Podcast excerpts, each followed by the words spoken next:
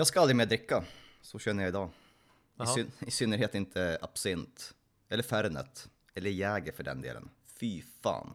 Det är skitsnack från din sida säger jag för att du var på bra humör, var glad och allt sånt där. Sen får du någon så här ångest dagarna efter på grund av någonting som jag inte förstår. Men Nej. visst, sluta dricka då. Det ska jag göra, men det är kul att, kul att bli full på patroners bekostnad.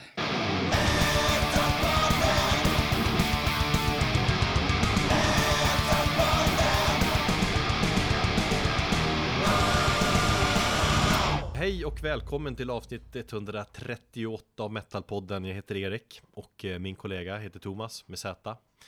Eh, Hej Thomas och eh, tack för senast då. Ja, men tack själv. Kul att få kramas lite. Det är ju intressant, det enda gången när vi ses någonting nu för tiden, det är ju i samband med att vi gör en intervju. Ja. Känns som det. Det. Det var Claudio senast och nu Kristoffer. Och, och med tanke på att vi ändå har så trevligt och mysigt när vi väl ses, förutom att du får någon konstig form av bakfyllångest, eh, så borde vi ändå göra det oftare. Ja, du är välkommen hit när som helst till Vässan och dricka öl. Ja, men jag tänker, ja, jävla kul är det då. Vässan, säger ni seriöst Vässan? För Ja. Västerås? Jag tror folk säger det. Jag sa det väldigt ironiskt just nu. Fy fan. Nej men jag tänker det kanske blir vanligare i framtiden att vi kan ses lite mer post-corona 2035, däromkring. Mm. Eh, I det här avsnittet intervjuar vi Kristoffer Röstlund Jonsson och eh, det, det var några som ändå hade det på känn, eller ett önskemål att eh, någon skrev att 138, ja men då snackar ni Misfits va?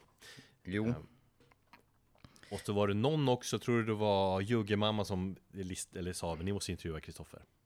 Eh, Och nu har vi ändå tagit in personen som har kallat sig 138 lång tid tillbaka och en person som också är ett stort Misfits-fan. Så det är perfekt, det blir som ja, några flugor i en och samma smäll. Jag tror eh, Kristoffer, ska vi presentera någonting? Eller det känns som att många känner till honom. Känd eh, hardcore-basist, journalist, musikjournalist, eh, en karaktär på internet, syns och hörs. En härlig person. bloggpersonlighet en gång i tiden. en vad? Ja, en, ja, exakt. En bloggpersonlighet som också pratar om. Ehm, men det var, det var en kul intervju att göra. Kul eh, framförallt att bara hänga och eh, vi hade ju druckit ganska många öl ändå. Jag trodde det skulle höras mer. Ehm, men det gjorde det kanske inte. Sen får vi säga att efter intervjun hade vi också en väldigt trevlig stund efteråt. Det, det bjöds på absint och annat och Kristoffer plockade fram mer eller mindre obskyra punkvinyler. Um, och sen var det väl jag där som tog initiativet att åka hem typ klockan tre. Och då sa du Det här är andra gången någonsin som du vill åka hem. Ja, det, är- det är sällan jag är så pass på, på, på gröten, eller så het när det gäller att, att festa. Men eh, jag hade lätt kunnat sitta här till klockan eh, sex, men med tanke på hur jag mådde på söndagen, märk väl att jag blev bakis två dagar efteråt, så var det väl lika bra. Men vi hoppar väl in och lyssnar. Vi, du, man kan säga att du har klippt bort en massa hämtning av öl från kylskåp och rökpauser och kisspauser. Och snack om Dave Elfsons internetrunkande. Ja, och en hel del där. Vi, ser, vi hade ju material för säkert två eh, intervjuer, men vi var tvungna att koncentrera det lite grann. Och så är det saker som, som har sagts och, och grejer som vi, vi nördar eh, in oss på som kanske inte är lika intressanta. Så att eh, det finns ju egentligen mer där till och jag menar, det, det mest spännande var ju egentligen eh, när micken var avstängd och vi gick hårt på absinten. Det var ju då det bästa materialet kom fram, men det har vi inte inspelat. Kristoffer bjöd faktiskt där under natten på en jävla massa härliga anekdoter. Men eh, de spelades inte in och de kanske inte heller hade varit lämpligt. De stannar, i, ja, de stannar i trean i Hägersten. Mellan, mellan oss. Eh, vad kan vi säga mer då? Jo, djuret är lite småfakt och inte helt eh, hundra. Och det är väl vårt fel egentligen. Eh, så är det när man gör intervjuer så sällan så är det någon liten detalj vi alltid inte tänker på. Men facket för att vi... Eh, så kan det gå. Och det är, det är punk det här avsnittet så det ska väl inte vara helt perfekt heller. Det är mer känsla än kvalitet. Ja, exakt så. Ja, vi hoppar in i intervjun. Eh, vi sitter här, inte på Sound Pollutions kontor där vi brukar sitta när vi träffar folk, utan vi sitter på Hägerstensåsen, i Hägerstens, på Hägerstensåsen säger man va? Ja, var, vad du vill. I Hägersten, området eller på Hägerstensåsen. Precis, eh, hemma hos Kristoffer Östlund eh, Jonsson. Hej! Eh, och det är trevligt. Mm. får komma hem hit och bjuda på öl och snacka lite grann. Ja, vi har ju några öl inför västen tänkte jag säga. Inte jag, ni. Ja, Mm. jag är inne på min tredje här så. Exakt. Ja. Fyllepodden, inte riktigt, inte riktigt än. Ehm, men eh, kul att vi fick komma hit. Ja, kul att ni ville göra det här programmet. Nummer Mm. 138. Precis, det är lite därför du fick förfrågan, eller vi Ja. började tänka på dig, för att du kallar dig idag Säger du att du kallar dig 138 eller 138? Nej, jag säger 138 och jag, alltså jag har kompisar som kallar mig 138. Mm. Eh, och det har bara blivit så, jag har använt det som, eh, som ett alias, ett stage name i olika band. Sen 96 ungefär. Ja, Så det är 25 år. du har hängt med. Ja.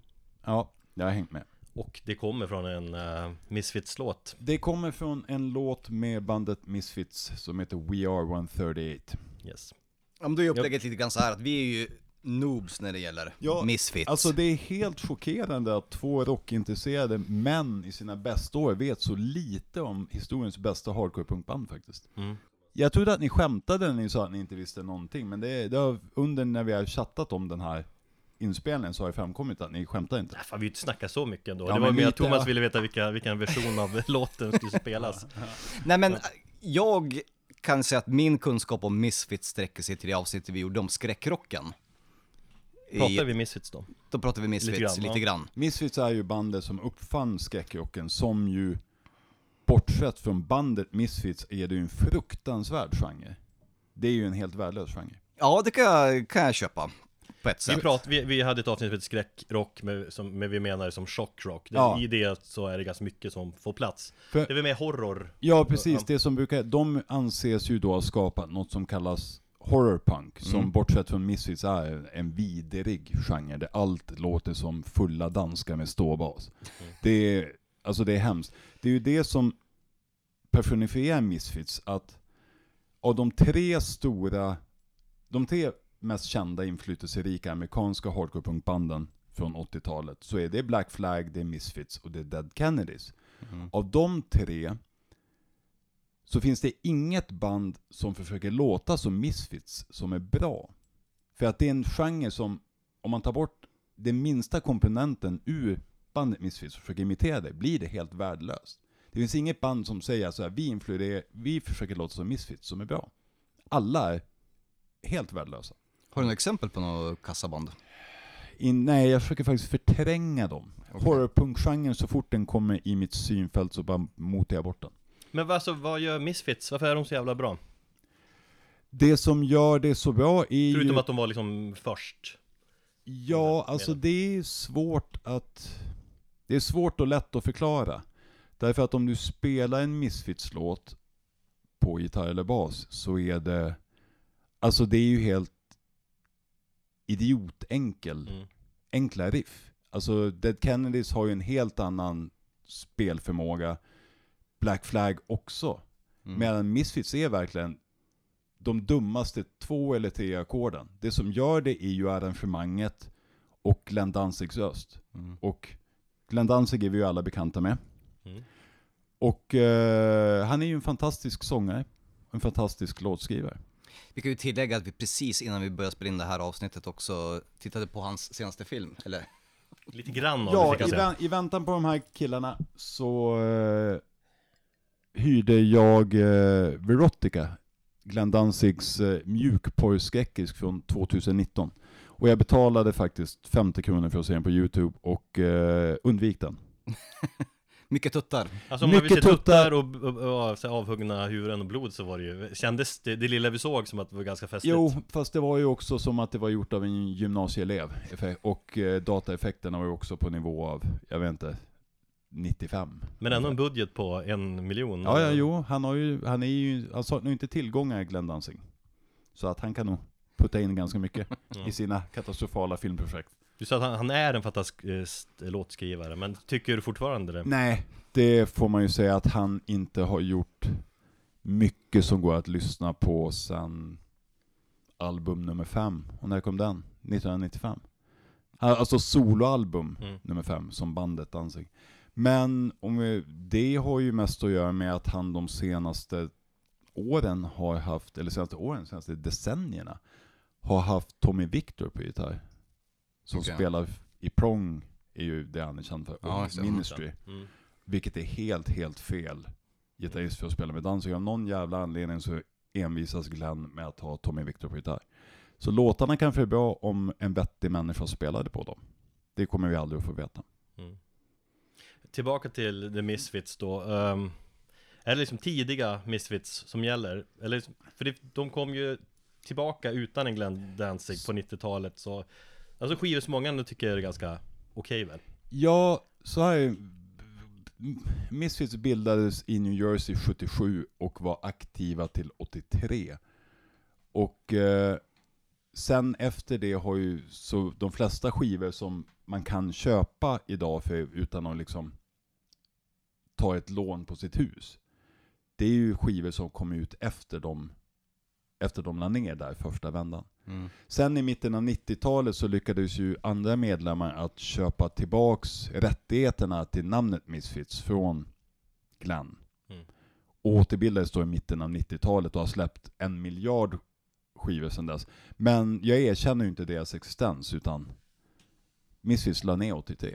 Är inte det en ganska vanlig åsikt? Jo, det är ju en ganska vanlig åsikt. Eh, fast chockerande många gillar ändå nutida Misfits. En av de mest sorgliga saker jag har sett i hela mitt liv var en Finlandsfärja 2009. Så var det en rockbåt som hette Denim Scene-båten. Det magasinet Ja, magasin. Ja, det var ett magasin. De fixade en Finlandsbåt med massa rockband och här bokade då Misfits som spelade. Och bortsett från att deras spelning var helt, alltså katastrofdålig. Alltså det var så att jag till och med gick därifrån. Så innan det, innan de började spela så stod då basisten Jerry Only själv och soundcheckade basen i smink och Mumin pappakropp och bara överkropp och läderbyxor och körde hela Diamonds and Rust själv på bas och sjöng till. Alltså Judas Priest-versionen av Mm. Diamonds and Rust. Ja. Och det var bara så himla himla sorgligt på en finlandsfärja i full belysning. Fast liksom Only ändå, det, han är väl ändå liksom den som är mest Misfits Ja, det han är har väl alltid är varit ju- med Ja, egentligen. det är ju han som är, det var ju han och Glenn som var de enda konstanta medlemmarna när bandet fanns på Mm. 70 och 80-talet. Och det är ju han som liksom driver bandet vidare nu sedan mitten av 90-talet. Ja. Sen, sen har ju de gjort några oerhört, de har ju gjort några original eh, sättningsåterföreningsspelningar eh, med start 2017. De har gjort, med Danzig och Doyle och Jerry Only, har de gjort arenaspelningar i USA, en bunt oerhört lukrativa. Och Alltså, de- Lombardo på, på trummor. Ja, just det, ja, exakt. Och det är ju liksom att de, eh, alltså de, ja men säljer ut 20 000 per arenor Mm. i LA liksom. Jag tror de är tillbaka nästa år och ska köra hela Walk Among Us-plattan Ja, som du har I, här i oss. Chicago Ja, var det väl, det var någon festival i Chicago va? ja, kanske efter sommaren. Min, min polare Dennis åkte över och såg det, den här första spelen de gjorde då, om det var 2017. Dennis Lyxzén. Ja. Som är ju en Misfits-fanatiker av rang. Mm. Eh, han åkte över och- och såg dem då. Och sa ju att det var ju helt fenomenalt och också helt orepat. Att det var som bara, förmodligen exakt som att det var att se Misfits 82 i, hemma i någons vardagsrum. Bara Mm. fullt ös, de har inte repat, det är svinotajt, ljudet suger.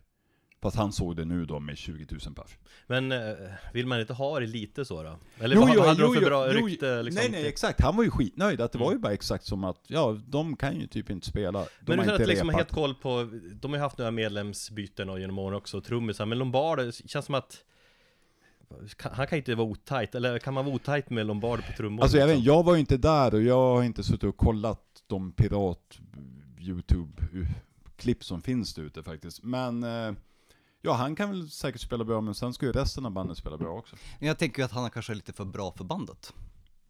Ja, kanske. Vad har de? De de har just den här Doyle från Wolfgang, eller Ja. vad heter um, Han var ju med också back in the day eh, och spelade gitarr. Just det. Men inte på alla, liksom, utan de hade ju en myriad gitarrister och trummisar som passerade revy då. Jag tror att när man kollar bak då lite grann, jag som är, eller min, min kunskap till Misfits är, jag, jag fick upp ögonen av dem på grund av eh, Cliff Burtons tatuering. Ja, och även alla covers av Metallica. Les Caress Ja, där som de ja, alltid har kört. mm. Det är ju så, för mig är det nästan som en Metallica-låt, Ja. för jag menar, de har ju säkert kört Mm. den tusen gånger Ja. så. Sen körde de ju också Die Die My Darling senare på 80-talet, Ja. Garrett Chink och så. Eh, men liksom om På man... Om, 00-talet menar va? du? Eh, Die Die My Darling måste ju vara 00-tal när de körde. Nej, 98 Garrett Chink spelar de in en cover på den. Fan, är det så länge sedan att det är 90-tal? Yes. Ja, Mm. okej. Ja. Ehm, vad ska jag säga då? Jo men lite såhär, vart börjar man då? Så, så liksom vi som är lite oinvigda och liksom lyssnare som bara, just det, Misfits fan. Alltså, men vart ska man, ska man börja med Åkermångas första liksom fullängdare? Men det är ju mycket EPs, singlar. alltså, poängen är ju, jag vill bara skjuta in här också att jag älskar Misfits och det är ett av mina favori- favoritband. Mm. Men jag är inte en super, super nörd. Misfits är ju ett av de banden som folk typ, alltså doktorerar i. Precis som Discharge är ett sånt band som folk som är into that, är så into that att liksom, jag kan inte namedroppa varenda medlem som på liksom alla dem och liksom vilken månad någon repade då och liksom så här. Det finns folk som verkligen har det där nailed. Jag har inte det, men jag kan musiken extremt bra. Mm. Eh, och det man ska börja på, det beror på vad, vad du vill ha. Jag menar, vill du ha hardcore-låtarna? Då kan du börja med Earth AD. Det är ju när de spelar hardcore. Alltså det går snabbt och det är rått. För den, det, den tror jag att jag ändå gillar mest, för då har man, nu håller vi på att kika på vinylplattan här, men det är Green Hell, Mm. den har ju också Metallica Ja, exakt. på. Um, Och det, för det blir mer, där liksom ja, gränsen till, där var det, blev de mer hardcore. ja.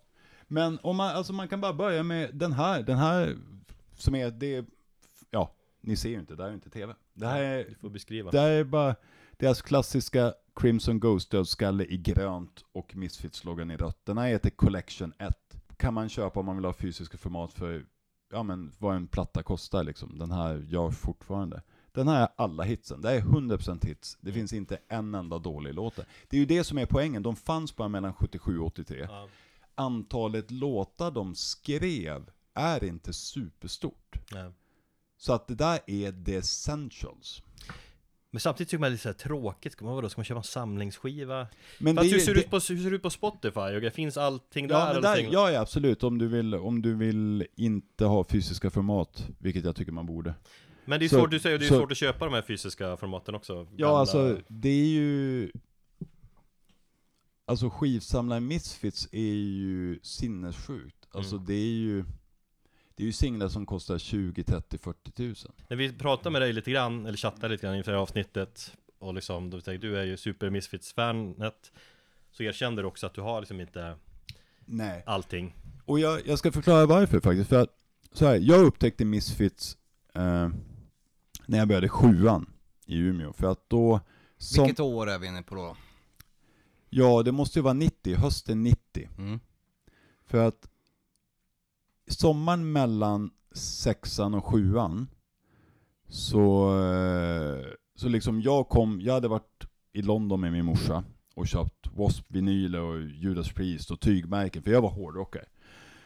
Och så då precis innan skolan började så träffade jag folk från min klass, ett tjejgäng. Åsa, Kristina, Diana, Annika. Och de var helt plötsligt klädda i svart och hade Dr. Martens och trasiga strumpbyxor liksom och så här. Och de, och så var jag bara, vad, vad har hänt? För de var också lite så här hårdrockare innan. Och de Mm. bara, men vi punkar ju nu liksom. Och då hade de, de kom sen att ingå i vad som blev då typ den andra vågen Umeå Hardcore, King Refused, den vänskapskretsen, där jag även sen kom att ingå. Och det var genom de tjejerna då som jag upptäckte punk och hardcore, den lokala scenen, för de har lärt känna folk i den lokala scenen och de lokala banden liksom. Så genom dem upptäckte jag Misfits, för det var ett, ett band de hade hittat då. Det Mm. var, det, Misfits är ett gateway-band in i hardcore-punk. Ett lätt tillgängligt band som är oerhört lätt att älska och sen då bana vägen för att upptäcka med obskyr hardcore-punk. Men, Men då, jo, och då var poängen att redan då i början av 90-talet, alltså jag är uppvuxen med ensam morsa, vi hade ju inte så mycket pengar liksom. Misfits-vinyler redan då var ju superdyrt. Mm. Alltså det är ett band som alltid har varit collectible all, bland samlare. Det har aldrig varit billigt att köpa Misfits-vinyler. Alltså rariteterna så. Mm. Men eh, jag hade ett kassettband med den här Collection 1 som jag spelade av av någon av tjejerna. Mm. Och så hade jag fyllt B-sidan med andra grejer med Misfits liksom. Och det bandet var det jag hade och lyssnade på nonstop liksom. Eh, ja men hela min uppväxt. Alla de här låtarna, därför jag kan de här låtarna i sömnen. För att jag hade det 90 minuters bandet med 100% Misfits och det var det enda jag lyssnade på. Mm. Och sen då 96 så kom den här. Den här likkiste-CD-boxen. För det var då de hade köpt tillbaks rättigheterna från Glenn. Och då gjorde de den här liksom första riktiga CD-utgåvan. Det här, och den här, det är en likkistformad CD-box som innehåller då allt och jättemycket outtakes. Och den där fick jag i studentpresent av min mor. När jag gick ut gymnasiet. N- när kom den? Ja, 96. Fan, den ser exakt ut som Metallicas eh, Death Magnetic specialbox. Då, tänk att de har blivit inspirerade och ville de släppa en. Så, så att då, och det, var, och, det, och det är därför grejen är att eh, jag, hade, jag hade det kassettbandet, sen hade jag här CDn och det var det jag lyssnade på. Och egentligen så är det som att jag behöver typ inte lyssna på Misfits, jag kan låtarna genom hela min kropp i mitt huvud, any time of the day. Mm.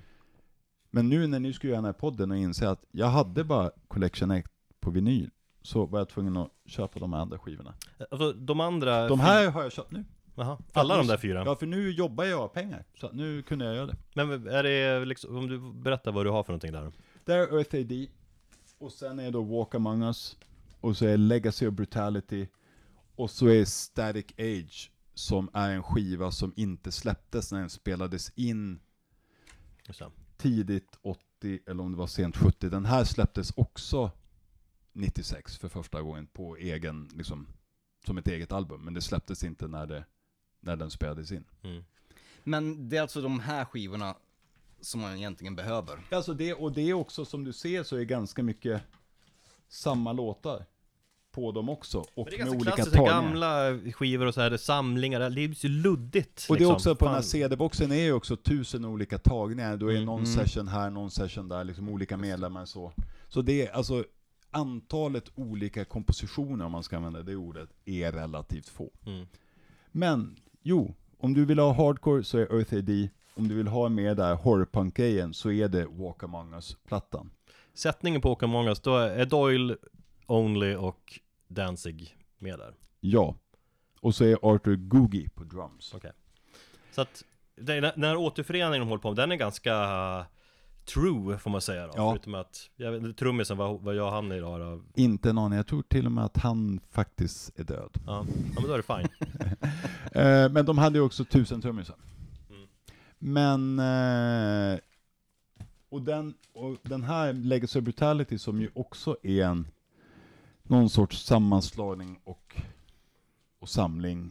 Det här är ju ännu mer Elvis Evil Ja, Elvis-vibben det. liksom, Mm. som är ännu mer horrorpunk-grejen. Mm. Om man, det är det man vill ha liksom, när han verkligen börjar, man börjar höra det som sen blev bandet Danzig liksom. Jag, jag tänkte på det, att just den här Evil Elvis-grejen är väl mer synonymt med hans sologrejer abs- än, abs- än vad det är liksom. Absolut. Men man hör ju på en gång att det är han. Liksom. Mm. Det finns ju ingen röst som låter som han.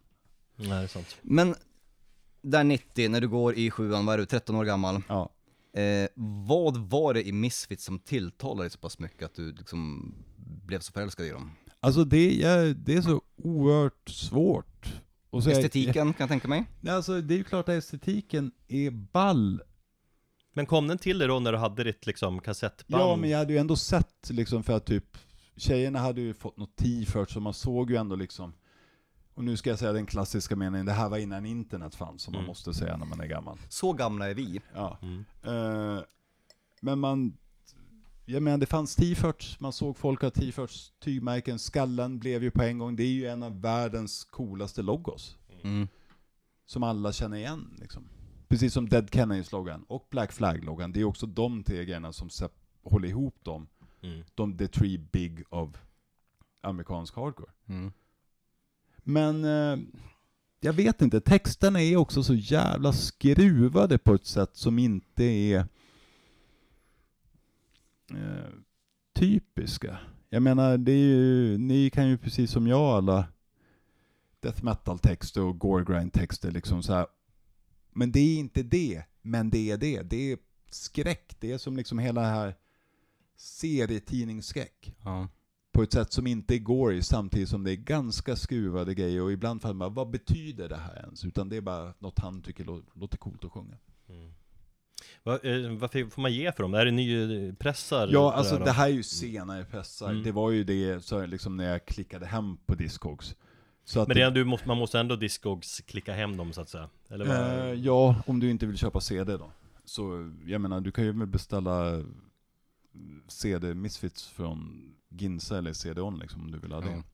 nej, men, ja. nej men jag tänkte bara nu med återförening och nej, allting men och det det här, med pengar. Alltså det här är ju, ja men 300-400 spänn är liksom. Ja, Men det är ju ändå, ja, 300-400 spänn styck är ändå. mm. Men det är ju, det är ju inte ny ny pressa utan det här är ju ändå sent 80, tidigt 90-tal pressa. Alltså. Men det är ju också, då var ju hypen igång. Mm. Så att då gjorde man ju stora pressar redan då. Jag menar, Metallicas första Garage Days kom ju 88. 87 Ja. Sorry. Ja, och då blev det ju också ännu mer hårdrocks, att hårdrockarna upptäckte Misfits. Mm. Och eh, jag menar, det är ju kolla på alla gamla Metallica-bilder så har ju någon en Misfits-tröja typ. Men fanns det inte en clash där, 90, när man är hårdrockare och upptäcker punk? Nej, det fanns inte det för mig. För alltså på riktigt, innan jag hade hört, innan mina tjejvänner och klasskamrater blev hardcore-punkare, så hade jag, min uppfattning om punk var Pistols. Mm. Att- Liksom, jag gillar thrash och jag gillar klassisk heavy metal och Guns N' Roses. Och någon sa punk så var det, det var Sex Pistols för mig, för det var det enda jag hade hört. Ja. Och sen introducerade de mig till liksom den råa, snabba hardcore-punken. Och det, då bara var det som att hitta hem, för att använda en till kliché. Vad var frågan förresten? Jo, klaffen, om det var en klaff. Eh, inte då, för att då var ju på något sätt, i Umeå i alla fall, precis som jag förstått att det även var i Stockholm och andra städer, då var ju all subkultur och extrem musik en enda scen. Mm. Hår, dödsmetallare, black metal, thrash metal, hardcore punkare liksom, för att det fanns inte så många varje, utan banden spelade ihop, eh, gick på varandras spelningar, var med i varandras band. Genren var ju inte definierad på samma sätt heller, utan Alltså- det var ju sån extrem musik. Det är så mycket härligare liksom. Alltså det var ju, det var ju vis. extremt musik, men det var, alltså, det var ju som definierat. Spelar man black metal så var det ju black metal, men man hade, alltså det, man, det var inte som att det var hundratusen black metal-människor du kunde umgås med, Ja, utan nej, då, nej. så utan, Mm. och liksom, Men så känns det som att man också höll sig inom sin... Det fanns inte lika mycket experimentellt alltså, mellan, mellan banden, men det fanns ju inget black metal som spelade dödsmetall på den tiden heller. Så antingen höll, höll, höll dig i... jo alltså det var ju, hardcore- genremässigt så spelade man men socialt och spelningarna så hängde man ju. Mm. Liksom. Jag menar, jag minns när jag såg, om det var 93 i Umeå så spelade Therion och Furbowl var på turné. De spelade med Refused i Umeå. Vilket ju nu skulle vara en otänkbar Ja. lineup. Ja, Ja, bortsett från att Therion är SD-clownen nu, men, det är, men alltså bortsett från det politiska så, jag menar, men i Umeå det som hände i alla fall var att när hardcore-scenen blev så oerhört stor så behövde den inte de andra scenerna. Och plus att black och death metal-folket ville inte veta av när det blev politiskt, när det blev vegan, vegetarian-grejen, det. Mm. och det blev utpräglad vänster, en vänsterscen. Mm.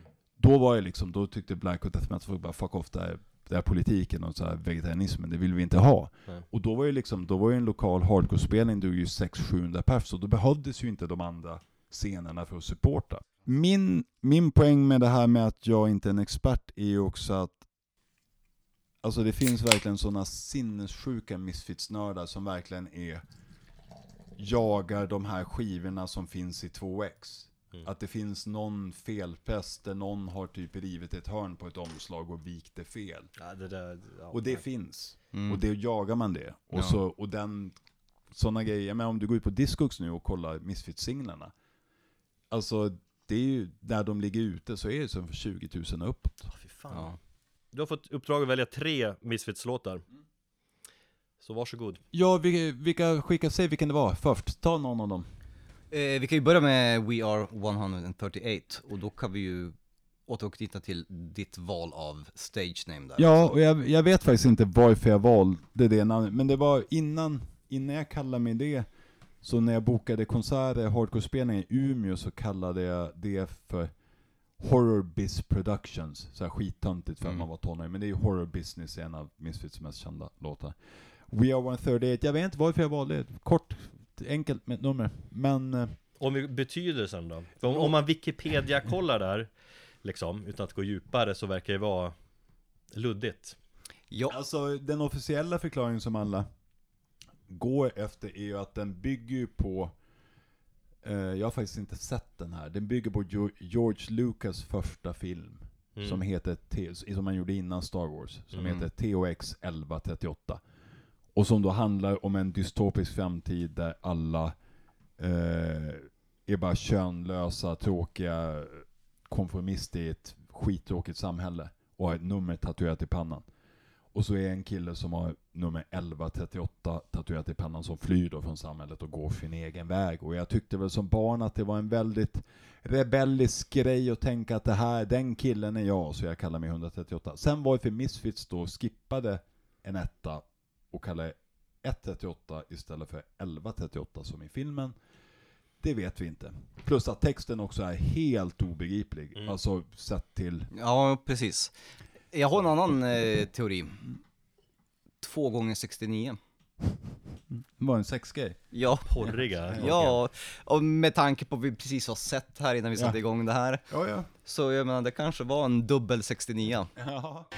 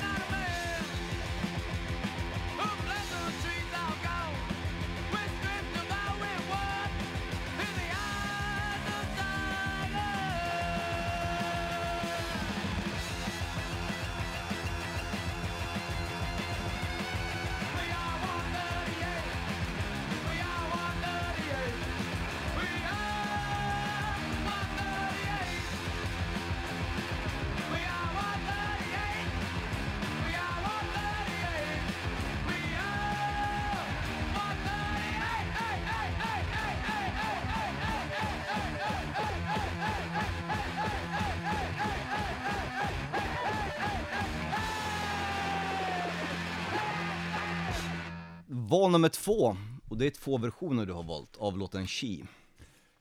Ja, Chi, som ju är, dels är då första versionen från 77. Just ja. Eh, som ju är gitarrlös, utan det är bas, trummor och orgel. Alltså hur tidig är den versionen? För det låter ju verkligen som ett Ja, 77. annat, annat band. Ja men alltså i, i deras... Ja, de bild, det, det är då att de bildades i New Jersey. Det ligger ute en originalversion då från, den släpptes augusti 1977, och det är låten She på A-sidan, och så är den fantastiska låten Cough Cool på baksidan. Det ligger ute två stycken till salu nu. Den ena kostar 62 300 kronor, plus porto. Satan. Och så ligger det ute en för 192 441 kronor. Hur mycket? 192 441 kronor. Vänta, vad? 200 papp?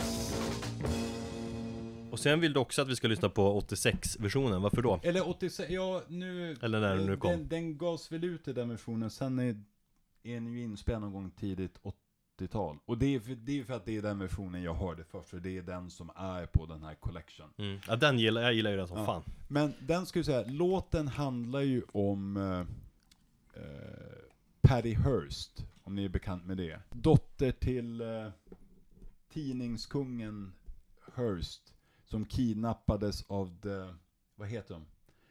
Någonting, någonting Liberation Army. Ja, Hon okej. kidnappades av te- terrorister och blev då sen, gick med i deras gäng och blev en av terroristerna. Okej. För att de tog henne för att få lös en summa av hennes skitrika pappa. Och den här låten använde jag faktiskt på gymnasiet för att jag var vansinnigt olyckligt kär i en tjej som heter Linda Åberg. Som var sinnessjukt snygg, långt över min nivå. Insane. Också veganaktivist och supercool på alla sätt. Och då skrev jag ett eh, den här, så här alla hjärtans dag på gymnasiet grej, så skrev jag den här texten i ett anonymt alla hjärtans dag, ni vet man skickar rosor till varandra i plugg. Mm. Ja. Till henne. Det har Hur du ju konfronterat Nej, det med henne nej, senare. alltså, ja, nej, det blev ju ingenting där då för att jag, en av, blev helt tunghäftad så fort hon var i närheten. Sen då många år senare i vuxen, eller många år senare, i vuxen ålder i alla fall, så uh, vrålhånglade vi på dyngfyllan och då sa han att jag fattar att det var du som skickade det där kortet. Fan, vackert ändå. Ja, Ja. gulligt. Ja, det, det är en gull, gullig historia. Ja. Mm.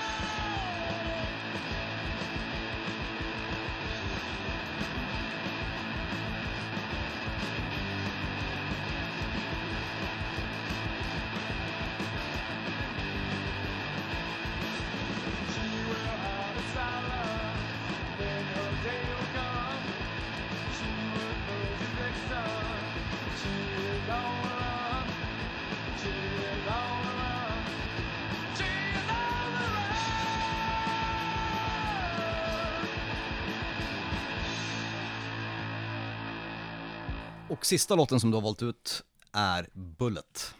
Uh, Bullet är en, en minut och 38 sekunder faktiskt, som är perfekt hardcore på alla sätt. Det här är på ut i varje ven av den här låten är det fulländad hardcore-punk på alla sätt. Tempo, intensitet, levererande, inte för snabbt. Det är inget mangel, utan det är perfekt snabb hardcore-punk med betoning på punk. Jag skulle vilja lägga till också, du får ju rätta mig om jag har fel här nu, men att de är så jävla skickliga på melodier, det är så trallvänligt. Men det är ju det, det, så, att det är därför så många tycker om dem, att det är så... Men det är ju det som det är, att det riffen är ju superenkla. Mm. Men det bygger ju på hans sångmelodier som egentligen inte har någonting med... Det är ju inte riffbaserad musik, det är melodi, sångmelodibaserad musik. Mm. Det är ganska eh, unikt för hardcore-punk, för där bygger man det på riffet och så Mm. har man någon, man har ett jävligt bra riff och sen någon som skriker över det. Mm. Här har man två dumma toner som någon lägger en fantastisk melodi över och levererar det perfekt. Mm. Och den här låten handlar då sen om eh, mordet på John F Kennedy såklart. Eh, Ja. Men om man lyssnar då på texten hur den kommer mot slutet, när han börjar sjunga om att eh, slicka sperma och suga och knulla, och så det är där det blir så här weird, att man fattar inte att de är ute i öknen, och så sen ska Jackie O slicka sperma från sin hand, och det blir det tar en eh, konstig vändning mot slutet. det var ju det jag sa, att det är på något sätt något skeva i det, att det är inte bara standardskräckgrejerna, utan det, det, det är en twist. Ja, men det är vulgärt mycket också. Just det här lite popmelodier tillsammans med vulgära låttexter. Det är väl kanske det också, att det är ju... Ja, vi har ju sett hans mjukporris här innan ni kom. Mm. Eh, Han är ju, Danzigs hela grej är ju att han är oerhört sexuell. Ja, jo. På ett oerhört traditionellt maskulint sätt. Mm. Och det märks ju även i Misfits i texten att det finns ofta någon liten, liten perversitet där inbäddad bland skräcken. Som många, alltså, som hardcore punk ofta saknar. Och det är väl också en bra, alltså det är också en twist som band saknar.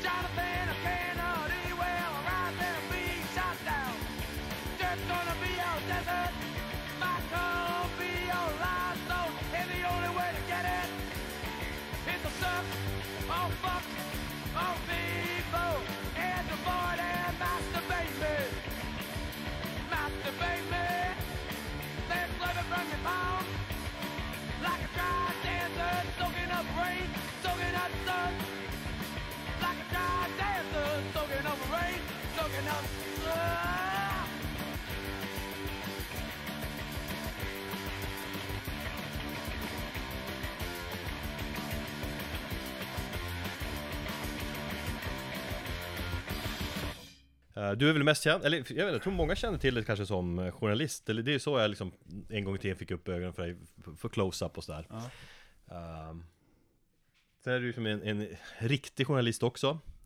Eh, men du spelar ju också Riktig journalist, då menar jag, in, Ja. inte, inte bara musikjournalist. Eh, men du spelar ju också eh, bas och sånt där. Eh, och har gjort det i massa band.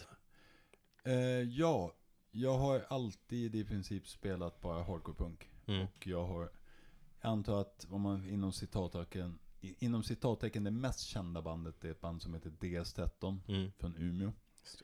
Och vi fanns mellan 97 och, nej 96 och 2002. Vi har en grej här. Eh, Du ska få prata om ditt eh, senaste band. Eh, men vi tänkte att vi kör en snabb genomgång av de band som du har spelat i. Vi har snott lite från Mm. Uh, Metal Archives som är listat där och eh, no, eh, jag tror inte alla band var listade där. Men jag tror, du får ju liksom sen berätta om vi har missat något band. Men visst, vi kan börja med DS13. DS13 var, blev, slutet av 90-talet, tidigt 00-tal, blev ett gateway-band för många. Jag träffar folk, jättemånga människor som nu, som säger att de upptäckte hardcore punk genom DS13 för att vi eh, höll igång när Umeå Hardcore började dö, dö ut den vågen och vi turnerade i USA jättemycket och släppte jättemycket skivor som Mm. sålde jättemycket. Och Ja, jag vet inte. Det var ett jävligt kul band. Var det då du var som mest aktiv? Turnerade? Var det som Japan-spelningar det också? får man nog säga. Alltså, jag var väl som mest aktiv i turnering och... Eh, turnering? Turnerande och släppa skivor från 97 till 2008 kanske? Ja men 10 år ungefär. Mm. I olika band då. Och då var det 13 det viktigaste. Eh, Ett annat band som är starkt kopplat till Umeå är AC4, AC4 säger man kanske. Nej jag säger AC4, för Mm. jag är från Sverige. Jag säger Venom också, jag säger inte Venom. Men eh, och AC4 var ett jävligt kul band som jag var med i väldigt, väldigt kort faktiskt. De fanns ju innan mig. Ja. Eh, de gjorde en skiva, och sen gick jag med 2012 och vi gjorde en svinbra skiva som vi typ bara hann göra en turné på innan vi la ner. Tyvärr. Men jag är väldigt stolt över den skivan, Burn the World. Riven, eller Riven den. vi snackade lite grann, vi snackade ju med Johannes Persson tidigare i vår. Så att de, de två intervjuer vi har den här säsongen, det är med två gamla västerbottningar. Ja. Eh, jag har ju känt Johannes sen han var barn, sen vi båda var barn. Eh, och eh, har, vi, har ju följt Kult of Luna i deras fem gånger till att bli ett jätte, jättestort band. Eh, bra vän, bra kille, enormt bra musiker. Och eh, det var hans grej, för att de skulle ju lägga ner Kult of Luna i mitten av 10-talet. Okej. Att de skulle lägga det på is ett tag och då Mm. startade han upp Riven och jag kom med och vi gjorde en skiva som jag är också enormt stolt över. Men sen så bestämde de sig för att starta upp Kult, Kult of Luna igen och så blev det inte mer med det, med Riven. För att, för att de då startade upp och släppte sin mest hyllade framgångsrika platta någonsin och sen bara turnerade och bara rullade på. Följdfrågan är ju då, hur liksom frustrerad är du liksom? Eller liksom, mycket önskar du att liksom Johannes har mer tid då? Och liksom att ta upp Nej, alltså, igen? alltså han och jag, eh, då och då mässar, mässar vi och säger vi så, fan ska vi inte göra något där? Ska vi inte bara träffas? Vi skriver lite låtar, vi dänger ihop en skiva på en helg. liksom. Är inte det som är lite tanken med bandet också? Jo, Och bara- jo, det är ju det. Och så, så bara, så bara rinner ut för att han är världens mest upptagna människa. Jag är också, alltså, jag har familj, liv, jobb. Mm. Liksom, det är ju det. Ja. Och han har ju dessutom nu lämnat Stockholm och bor i Umeå igen. Mm. Så att det, men man ska aldrig säga aldrig. Sonic Ritual, vad säger du? Sonic Säger du? Ritual var ett band som jag gick med i som hade, han har jättemånga sättningar under väldigt kort tid. Eh, och eh, jag var inte originalbasist, men de skivor som är släppta är jag som spelar bas på. Ja, okej, ja. men det känns som att ni var ganska stark Det är en trio liksom som ni var Ja, eller vi var ju fyra. Bas, gitarr, bas, gitarr, gitarr, trummor. mm. Eh, också väldigt stolt över det. När jag Mm. lyssnade på den singeln som kom efter jag hade slutat, som jag just nu inte kommer på vad den heter. Men så in, när jag lyssnar på den då och då så inser jag att den är sinnessjukt bra. Faktiskt. ja, jag- Det kändes som att Säg- ni hade säg- någon, att ni hade någonting där Ja liksom men det, det känns som att det finns någon, någon form av liksom halvt eh, kultstatus kring det bandet. Gör det? Ja, jag vet inte. Kanske jag, alltså jag är jävligt nöjd med de grejer vi gjorde. Att det var på något sätt att vi ville göra en legering av metal och punk, som då var ju det väldigt i ropet. Det var ju Mm. väldigt mycket, vi lyssnade på Doom och jag förde in hardcore, alltså genren Doom. Och Mm. liksom sån gammal 70-tals grejer och black metal och jag förde in hardcore punk. Just så det. blev det liksom jag vet inte, jag brukade säga att vi var musik för de som tycker att Motörhead är världens bästa punkband och de som tycker att Amebix är världens bästa metalband. Mm. Om det makes sense. Men ja, jag är nöjd med de grejerna också. Vi spelade också, ni hade, vi ni spelade hade också något unikt, unikt sound ändå, det kändes som att ni var något Ja, vi, jag tycker att det är ganska unikt och vi spelade också ruskigt jävla fort. Den singeln som kom efter, som jag spelade på men sen släpptes långt efter att jag hade slutat i bandet, går ruskigt jävla fort. Mm. Jävlar vad vi, vi räker på. Sen så är det ju ett eh, fantastiskt jävla bandnamn tycker jag också. Ja, Det, det ligger snyggt. jag vet inte vem som kom på det, om det var Henrik eller Linnea. Det var inte jag som kom på det, jag tror att det var Linnea faktiskt som kom, Mm. på, kom på det. Eh, om man pratar om de två är ju ändå ett bra musiker också Mm. som spelar, så både Linnea har ju haft sin, vad heter sen senast? Maggot Heart. Ja. Jag tar det. Mm. Och eh, Henrik Palm är ju liksom jävligt fascinerande eh, musiker och Han, är- han, är, skriver coola grejer han är utan tvekan den absolut mest sinnessjukt begåvade musiker jag någonsin har spelat med. Alltså jag är ju bara en talanglös hardcore-punkare som har tvingat mig själv att lära, spela, lära mig att spela bas. Mm. Han är ju uh, gudabenådad född. Alltså enorm, alltså sinnessjukt bra musiker. På, alltså sinnessjukt bra musiker på exakt det rätt sätt. För jag hatar ju bra musiker. Mm.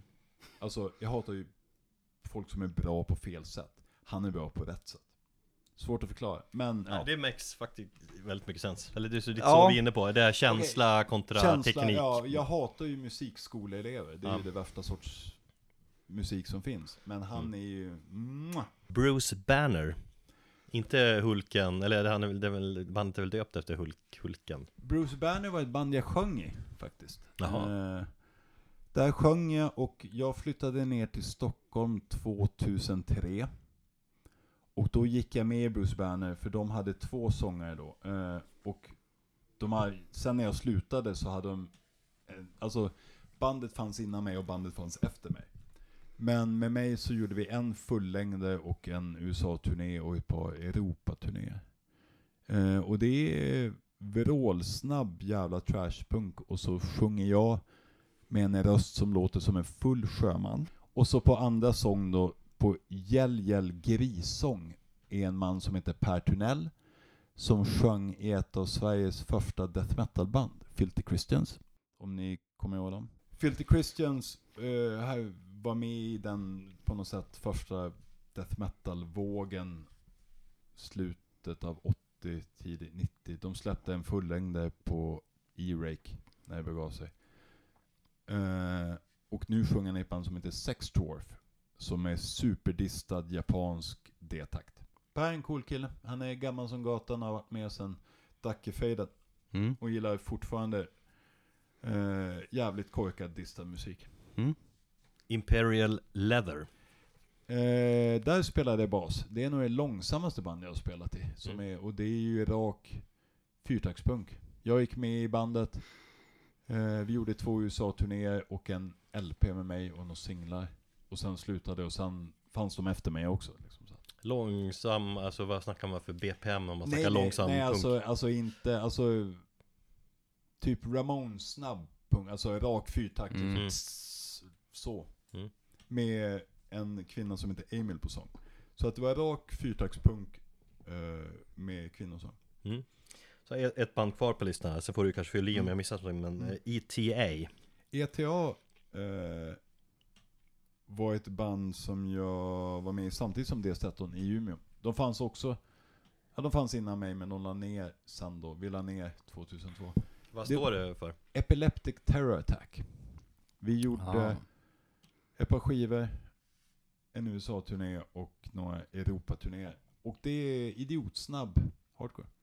Och det var verkligen en sån här skivsamlarband, att det var verkligen så här att vi ska låta som Boston Hardcore januari 82 till 83 augusti. Alltså det var på den nivån av stölder och influenser, skivsamlaridioti. Plus att, men, och sen då så spelade vi allt dubbelt så snabbt som alla gjorde 82.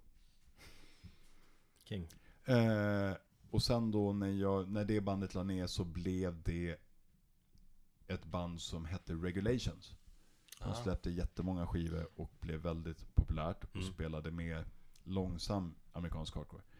Bra Och- liveband, för jag såg dem. Ja, bra liveband och på bas då istället för mig så är en man som idag är mer känd som Hurula. Mm, just det. Ah. Som är en major popstar. Också för övrigt han som ritade omslaget till Bruce Banner-LPn som jag är med på. Så det, Jag brukar ofta söva mina barn till Hurlas Ja. musik. Ja, du har sagt att det funkar. Ja, testa, testa att söka, eh, söva dem till Regulations eller ETA. Mm. Får se om det går. Ja, det går säkert också. till slut, de somnar så jävla sent. Hur man än gör. Har vi missat något band Ja, innan vi precis. hoppar på ditt ja, aktiva? jag vet inte. Jo, Ganska nej, det genuin där, lista. Det där, var, det där var bra. Mm. Nu tänker jag ta en öl. Eh, du ska få prata om ditt nuvarande band, vi har ju gått igenom dina gamla Du spelar i ett Jag spelar i ett band som heter Exil och vi bildades för ett år sedan ungefär under Corona. Och det är jag och André som spelar trummor, spelade trummor i D13 med mig. Och även spelar trummor nu i Invasionen.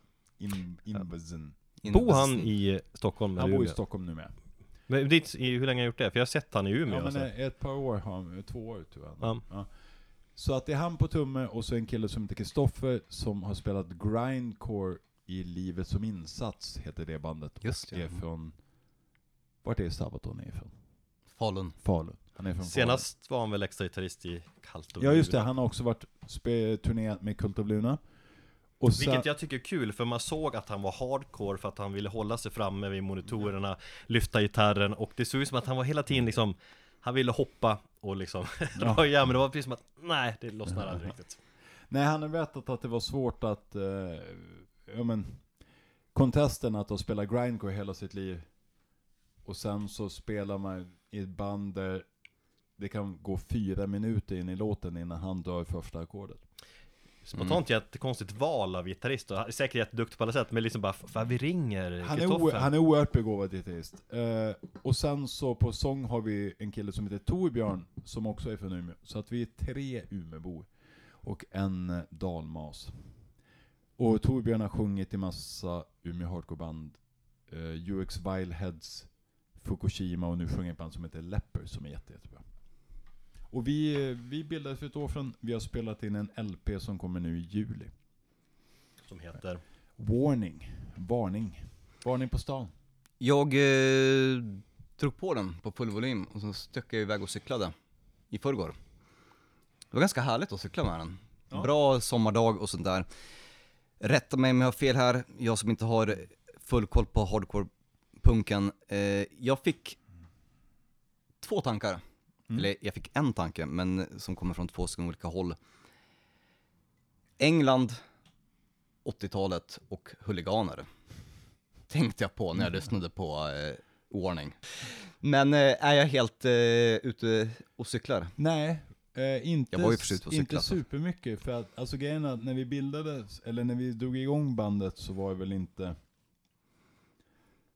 Alltså det var inte som att vi satte oss ner och så bara nu ska vi spela sån här musik. Men vi skulle spela hardcore. Och en av riktlinjerna var faktiskt England, att vi skulle för, försöka låta som brittisk hardcore i mitten av 80-talet. När det har blivit lite mer metal men inte full crossover.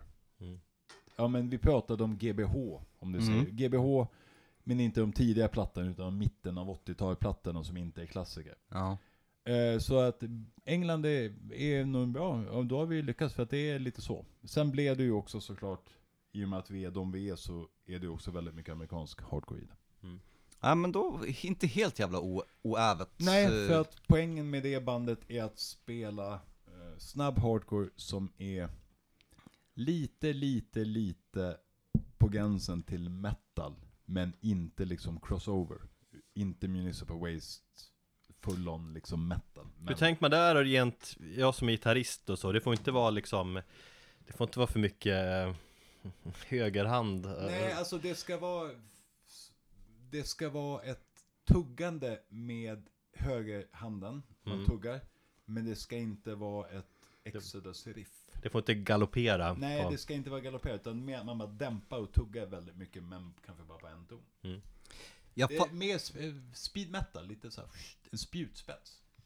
jag fastnade i synnerhet för eh, låt fyra, eh, History of Cleanliness. Ja, det Idiot låter ju inte Face. alls som något av det jag sa överhuvudtaget just nu, utan det är ju, det, det är ju den låten som sticker ut i och med att den är kanske lite mer brittisk anarkopunk, men den, jo, är just det. Ja, men Ja, det men- låter inte som något överhuvudtaget jag just beskrev, men Men alltså vilken låt passar bäst in i beskrivningen Som du beskrev då, liksom hur bandet låter och vad ni försöker va- vara ja, men det är kanske låten Maniac då. mm. som handlar om hur Stockholm och Sverige förstörs av eh, neoliberala politiker och kapitalister. You want it all, don't you?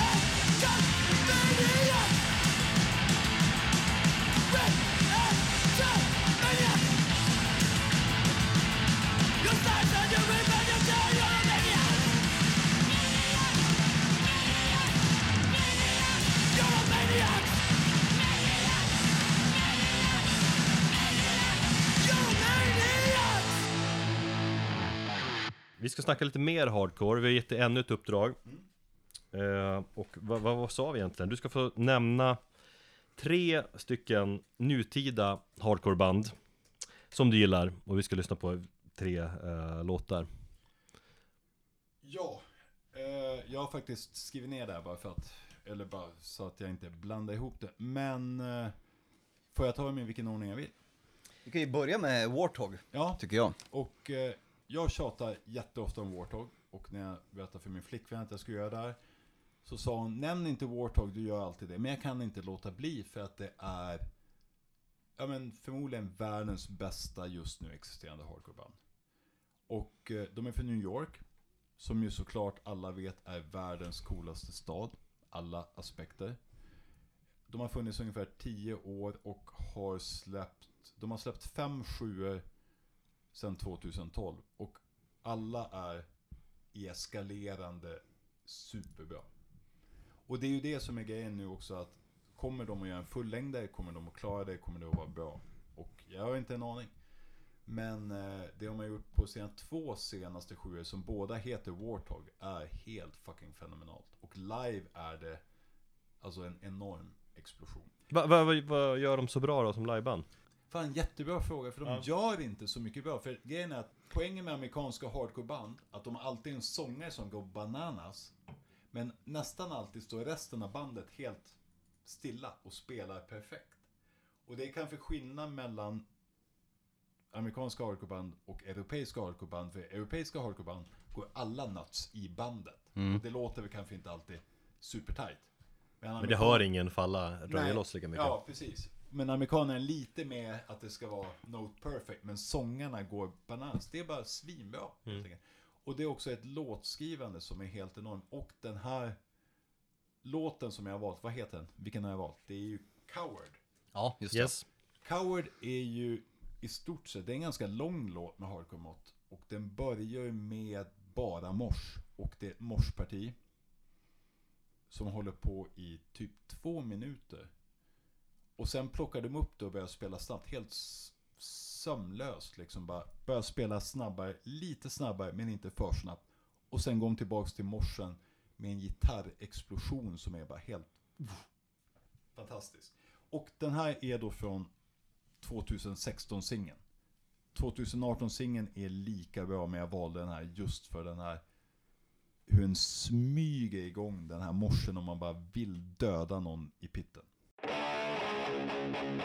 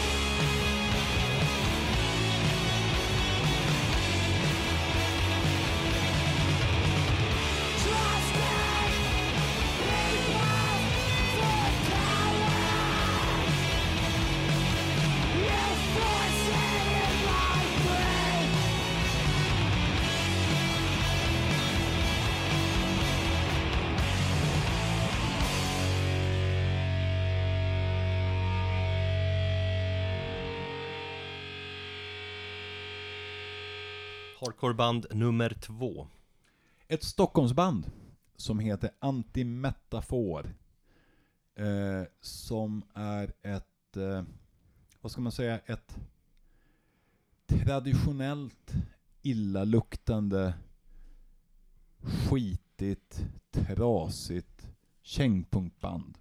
Som det är jättesvårt att hitta på någon form av strömmande media eller YouTube. Ja, den här låten som jag har valt nu som heter 18 000 kreatur. Stämmer? Ja.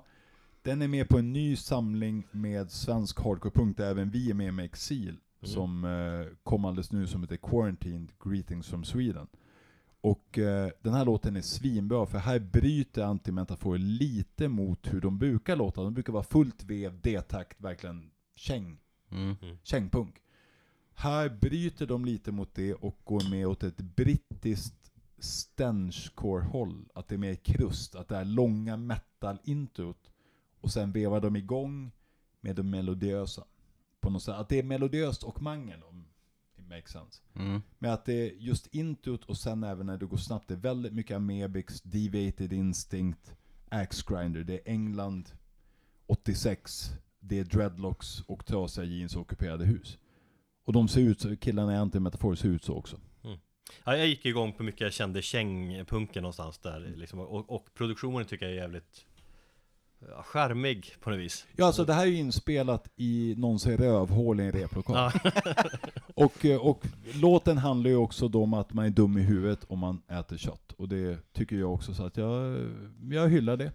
Mm. Jag är dum i huvudet.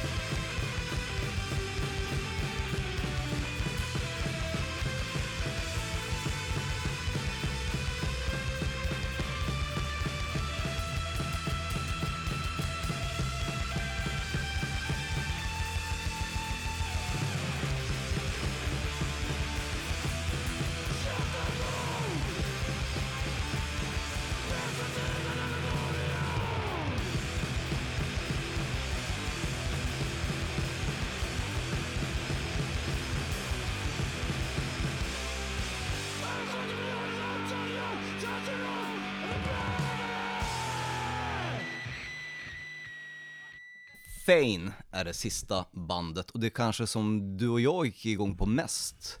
Jag vet inte vad det var, men det var någonting med estetiken. När jag klickade in, ni skickade länken till mig, jag kom in på Bandcamp-sidan, såg omslaget. Så kände jag bara, Alltså, fan. Det är en liten bakgrundshistoria. Och produktionen kanske känns De, het, Ja. de heter ju P- Fane, P-H-A-N-E, Mm. Fane.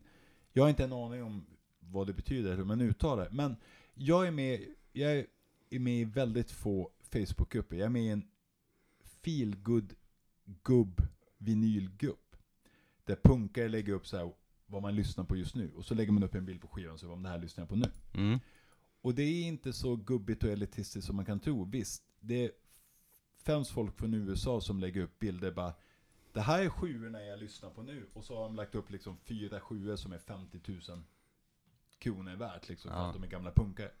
Men folk lägger också upp ny musik och det är så jag upptäckte det här nya bandet. För det är ett nytt existerande band. Den här skivan kom slutet av eh, 2020 eller tidigt 2021 faktiskt. Mm. Eh, de är från Kanada, Vancouver och eh, de är ju det här jag sa att vi i exil egentligen siktade på. Att det är, det är brittisk råpunk när mitten 80-talet när folk började spela mer speed metal-aktigt och man lärde sig spela lite mer. Så det är det här korslandet mellan skitig, ja men proto-trash, black metal, liksom skitigt och råpunk. Mm. Och det är läder, nitar, tuppkammar, limsniffande, kängor, liksom. Ansiktstatueringar, hela den grejen. Det är den estetiken du gillar. Ja, jag gillade omslaget framförallt. Ja, Det var det som till, tilltalade. svartvitt och typ pixligt och tecknat. Ja. Men i alla fall, jag upptäckte den här gruppen via den här gubb-vinylgruppen. Där folk faktiskt också inte bara lägger upp sina skivsamlingar som är värt en miljard, utan man även är engagerad i nya band.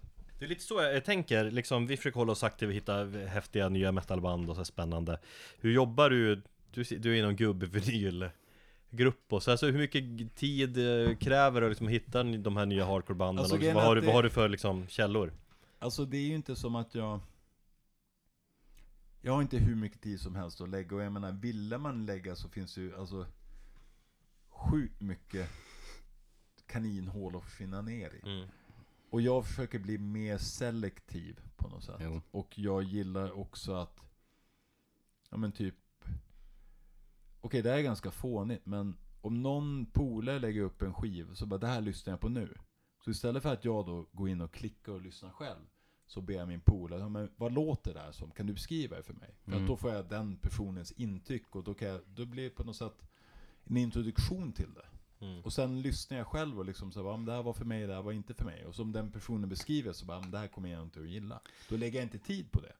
Ja, Men vi, vi har ju en sån jargong också att eh, du kan inte bara skicka en Spotify-länk eller en YouTube-länk på en låt Ja, det till, det, till en andra. Man måste Nej, jag, ha det, en... jag hatar det. Ja. Alltså, det är så, säg, vad är det här? Lyssna på, det, lyssna på detta liksom, för att det här är skitbra. Ja, man måste argumentera på något sätt Sälj in det på något sätt. Om jag får från dig, det här är skitbra, då bara ja Och så får jag från något annat håll, samma länk, då klickar jag garanterat Ja. Ehm, Men, ehm, Men, men som det här med Pain då, F- Fane. Alltså jag, jag måste ta reda på uttalet, för nu låter det man säga Pain som Peter Tätgrens techno. Pain, tänker jag Fane. Hej. Pain Eh, då var det någon som la upp det och beskrev det och jag bara, ja men det här vill jag kolla in och så kolla in Bandcamp-länken och sen beställde jag skivan direkt. För att Mm. det var verkligen, det här är verkligen spot on vad jag gillar. mm. Och det är verkligen så här, ja men, mitt senare halvan av 80-talet exploited GBH. Och Venom, Onslaught, liksom inte för mycket Ja, du säger Venom alltså, jag Ja, kan inte släppa det vad, där Vad ska man annars säga? Venom Nej, Venom. De heter Venom. Vi har ju snackat liksom att man säger, man, man svengelska, man säger Sepultura och eh, Pantera och sånt där Venom, ja Ja, med, med, med, de, med, de, de förhållnings, förhållningsreglerna så är det väl rätt att säga Venom. mm. Ja, vad jag. skulle jag undanta för Venom om du säger Sepultura? Nej nej, det är det jag menar, alltså, då, då funkar ju logiken, Ja. absolut Vi har alltid sagt Venom, men Ska vi lyssna på låten No Mercy med Fane?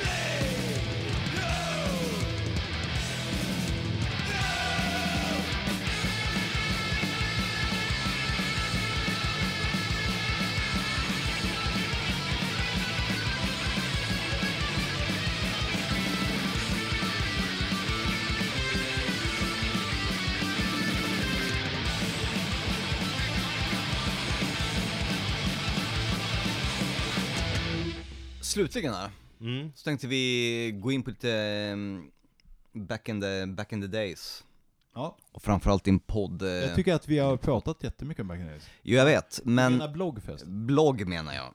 Eh, I, can, I just can't hate enough. Och jag tror att både Erik och jag, och tror jag säkert en hel del av våra lyssnare har en stor relation till den bloggen. Alltså, mellan vilka år hade du den bloggen? Jag la ner den 2012, Ja. det vet Ble, blev det sånt här, så här jag jag orkar inte upprätthålla den här bloggen Ja, längre? men det var lite så att jag tror att jag startade en 2008 och så ser man så här 2008, 2009, 2010, 2011 så var det så här abnorma mängder inlägg. Mm. Och sen var det 2012 bara då, jag vet inte, jag tappade bara intresset. Alltså mina första år i Stockholm så läste jag den bloggen frekvent Väldigt underhållande liksom, det var ju så man kanske lärde känna dig genom en close-up Eh, Men framförallt den bloggen jag, Jag tänker så här att det här är ändå typ 10 år sedan. Alla vet kanske inte vad en blogg är. Men eh, vad fan vet jag? Ah, fuck Det är en sida på internet som är, där man skrev saker Innan- som en dagbok lite grann. ja. Vissa skrev om smink, andra sparkade till, till höger och vänster, upp och ner. Alltså idag så skulle man väl säga att jag hade varit en influencer. En metal-punk-influencer. Ja, hade, men ja. absolut Ja, Förutom att jag inte fick en spänn någonsin. Ja. Men, inte en spänn. Eh, nej, nej, hur skulle, hur skulle jag ha fått det? Fan vet jag, jag tänkte några samarbeten. Ja, jag, jag hade samarbete sista året hade jag med Sound Pollution faktiskt, att de fick ha annons och så fick jag gå och plocka skivor för typ 2000 spänn i månaden, så gick jag och plockade plattor liksom. Vadå Så, för din blogg? ja. Skämtar du? Vad fan, hur många, hur många liksom läsare hade du egentligen? Alltså jag minns inte, men jag, när jag pikade så hade jag alltså tiotusentals läsare i, i veckan. Och det var liksom, det var, det var typ blogspot du körde alltså, det var Eh, ju- ja, det var det. Det var den, bara- li, den ligger ju fortfarande uppe, så Ja. den går ju och, Jag har inte tagit ner den helt enkelt för att så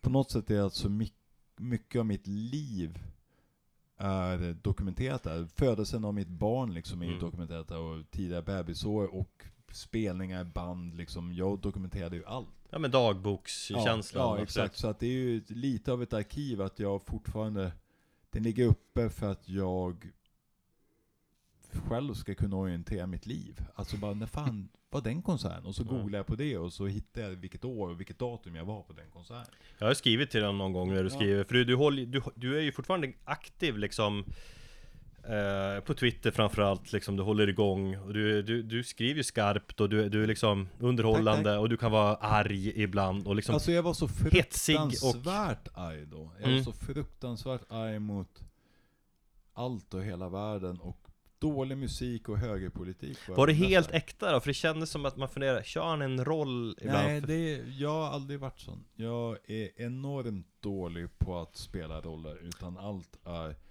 väldigt, väldigt genuint. Jag, jag är ingen karaktär någonsin i något sammanhang, utan jag är alltid, for better or worse, är jag exakt Kristoffer.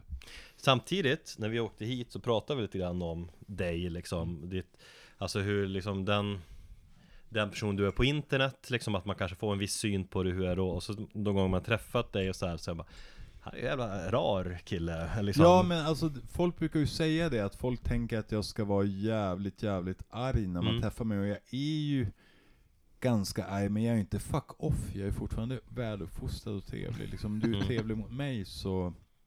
Så är du trevlig tillbaka Om inte- Ja, för att det är, det är Danzig-filosofin faktiskt. för att eh, Danzig sa det en gång när jag intervjuade honom i Stockholm. Så Vilket år då? Eh, jag har intervjuat, intervjuat honom flera gånger. Det här måste ha varit... Han släppte någon skitdålig platta. Stockholm Feels 2014 och det känns som att senast han var Nej, nej... Mm, var det 2014? Ja jävlar. mm. Eh, det här var andra halvan. Han gjorde en platta på Regain, det svenska black metal-bolaget. Just det.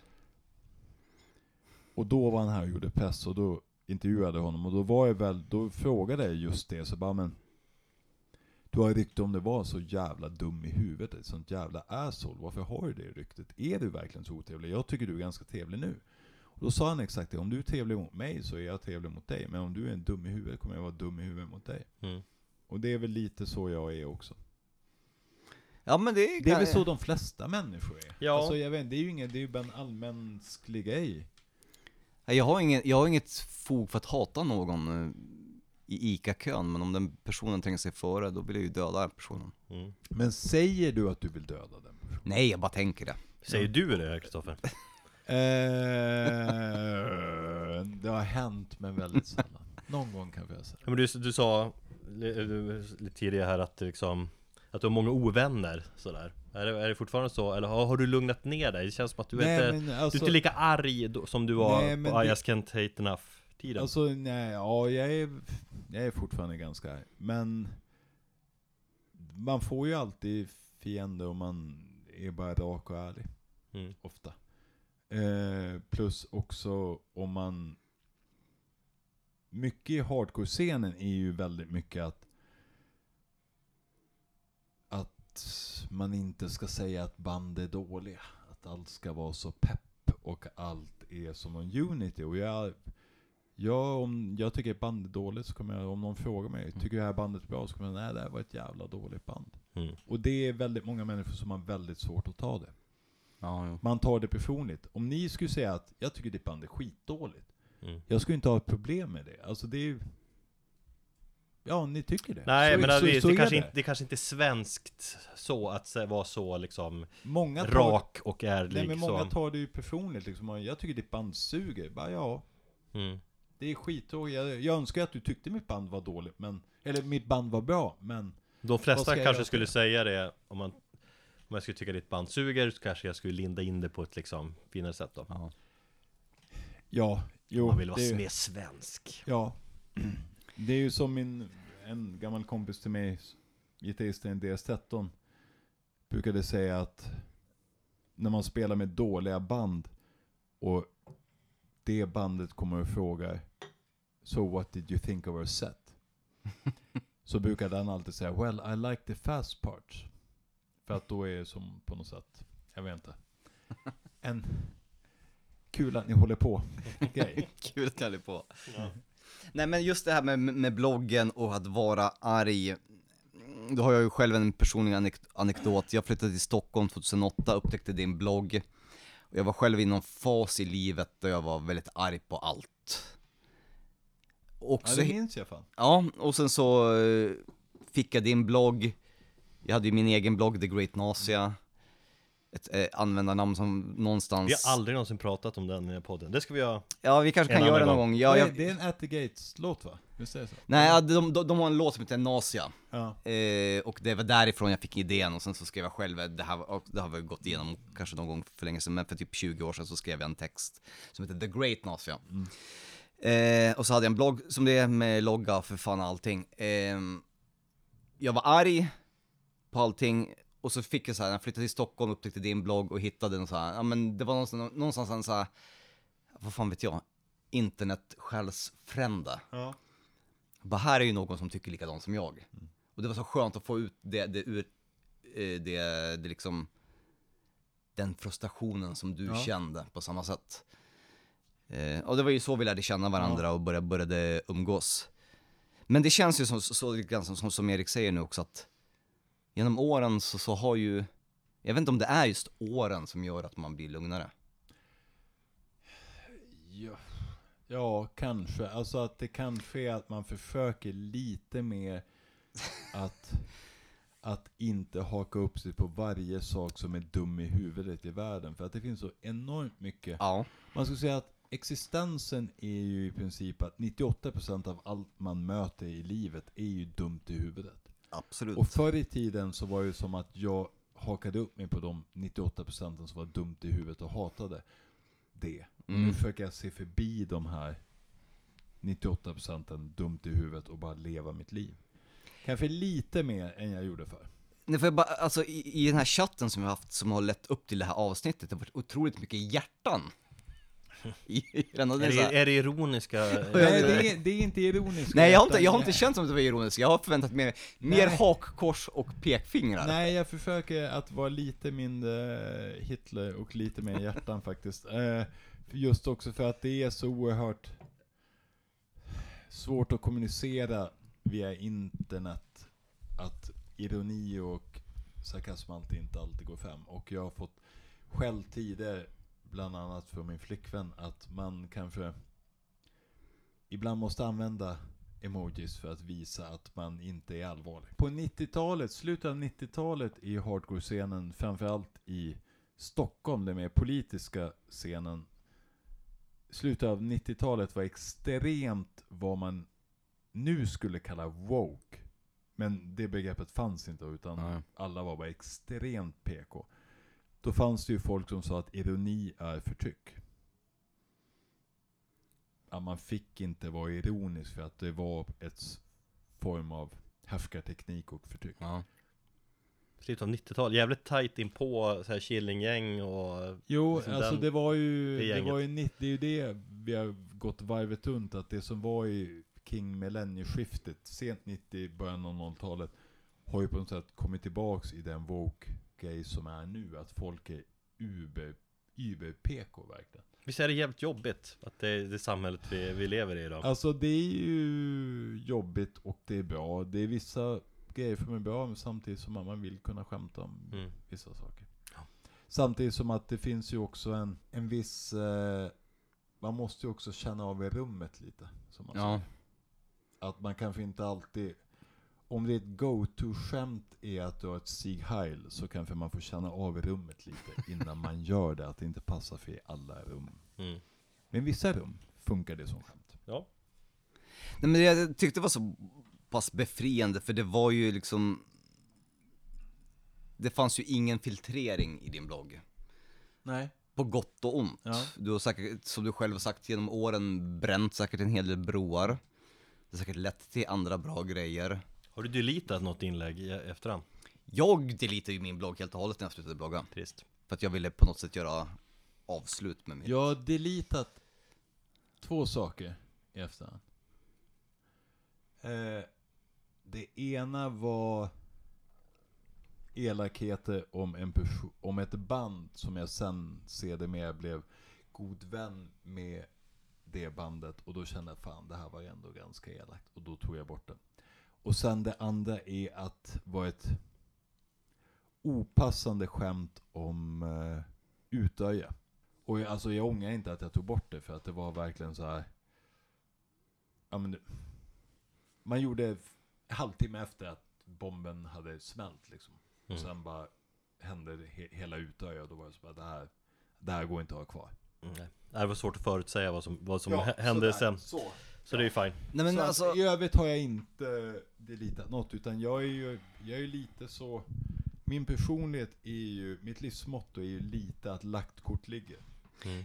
just ja. Eh, ja men det är li- Det är lite... ett av mina favoritgrejer. Alltså har jag sagt det, har jag sagt det och då Mm. Jag kan be om ursäkt men jag kommer nog inte att ta bort det eller delita det. Nej, Nej det, det, det vet jag att du har sagt eh, en gång tidigare också. Men jag, jag tänker på just det här att, för jag får lite här intrycket av att folk säger bara okej, Kristoffer är så här. Och olika arbetsgivare. Ja. Men då har de nästan liksom fått acceptera att du är på det här sättet oavsett om du har varit och skrivit artiklar för, vad vet jag, eh, hårdrocksartiklar för Aftonbladet eller för Close-Up. eller så. Men vi vet att Kristoffer är på det här sättet. Men vi köper det. För den här människan kommer inte ändra på sig. Och det är den här, vad ska jag säga, den här totala, att du inte, att du vägrat anpassa dig till, till Så är, situationer. det, så är det ju. Och så har folk bara fått köpat. Ja, Ska vi ha ett något jobb från honom så får det bli på hans sätt. Det är lite så och det är både positivt och negativt. Att det hindrar ju ganska mycket i en professionell karriär. Mm.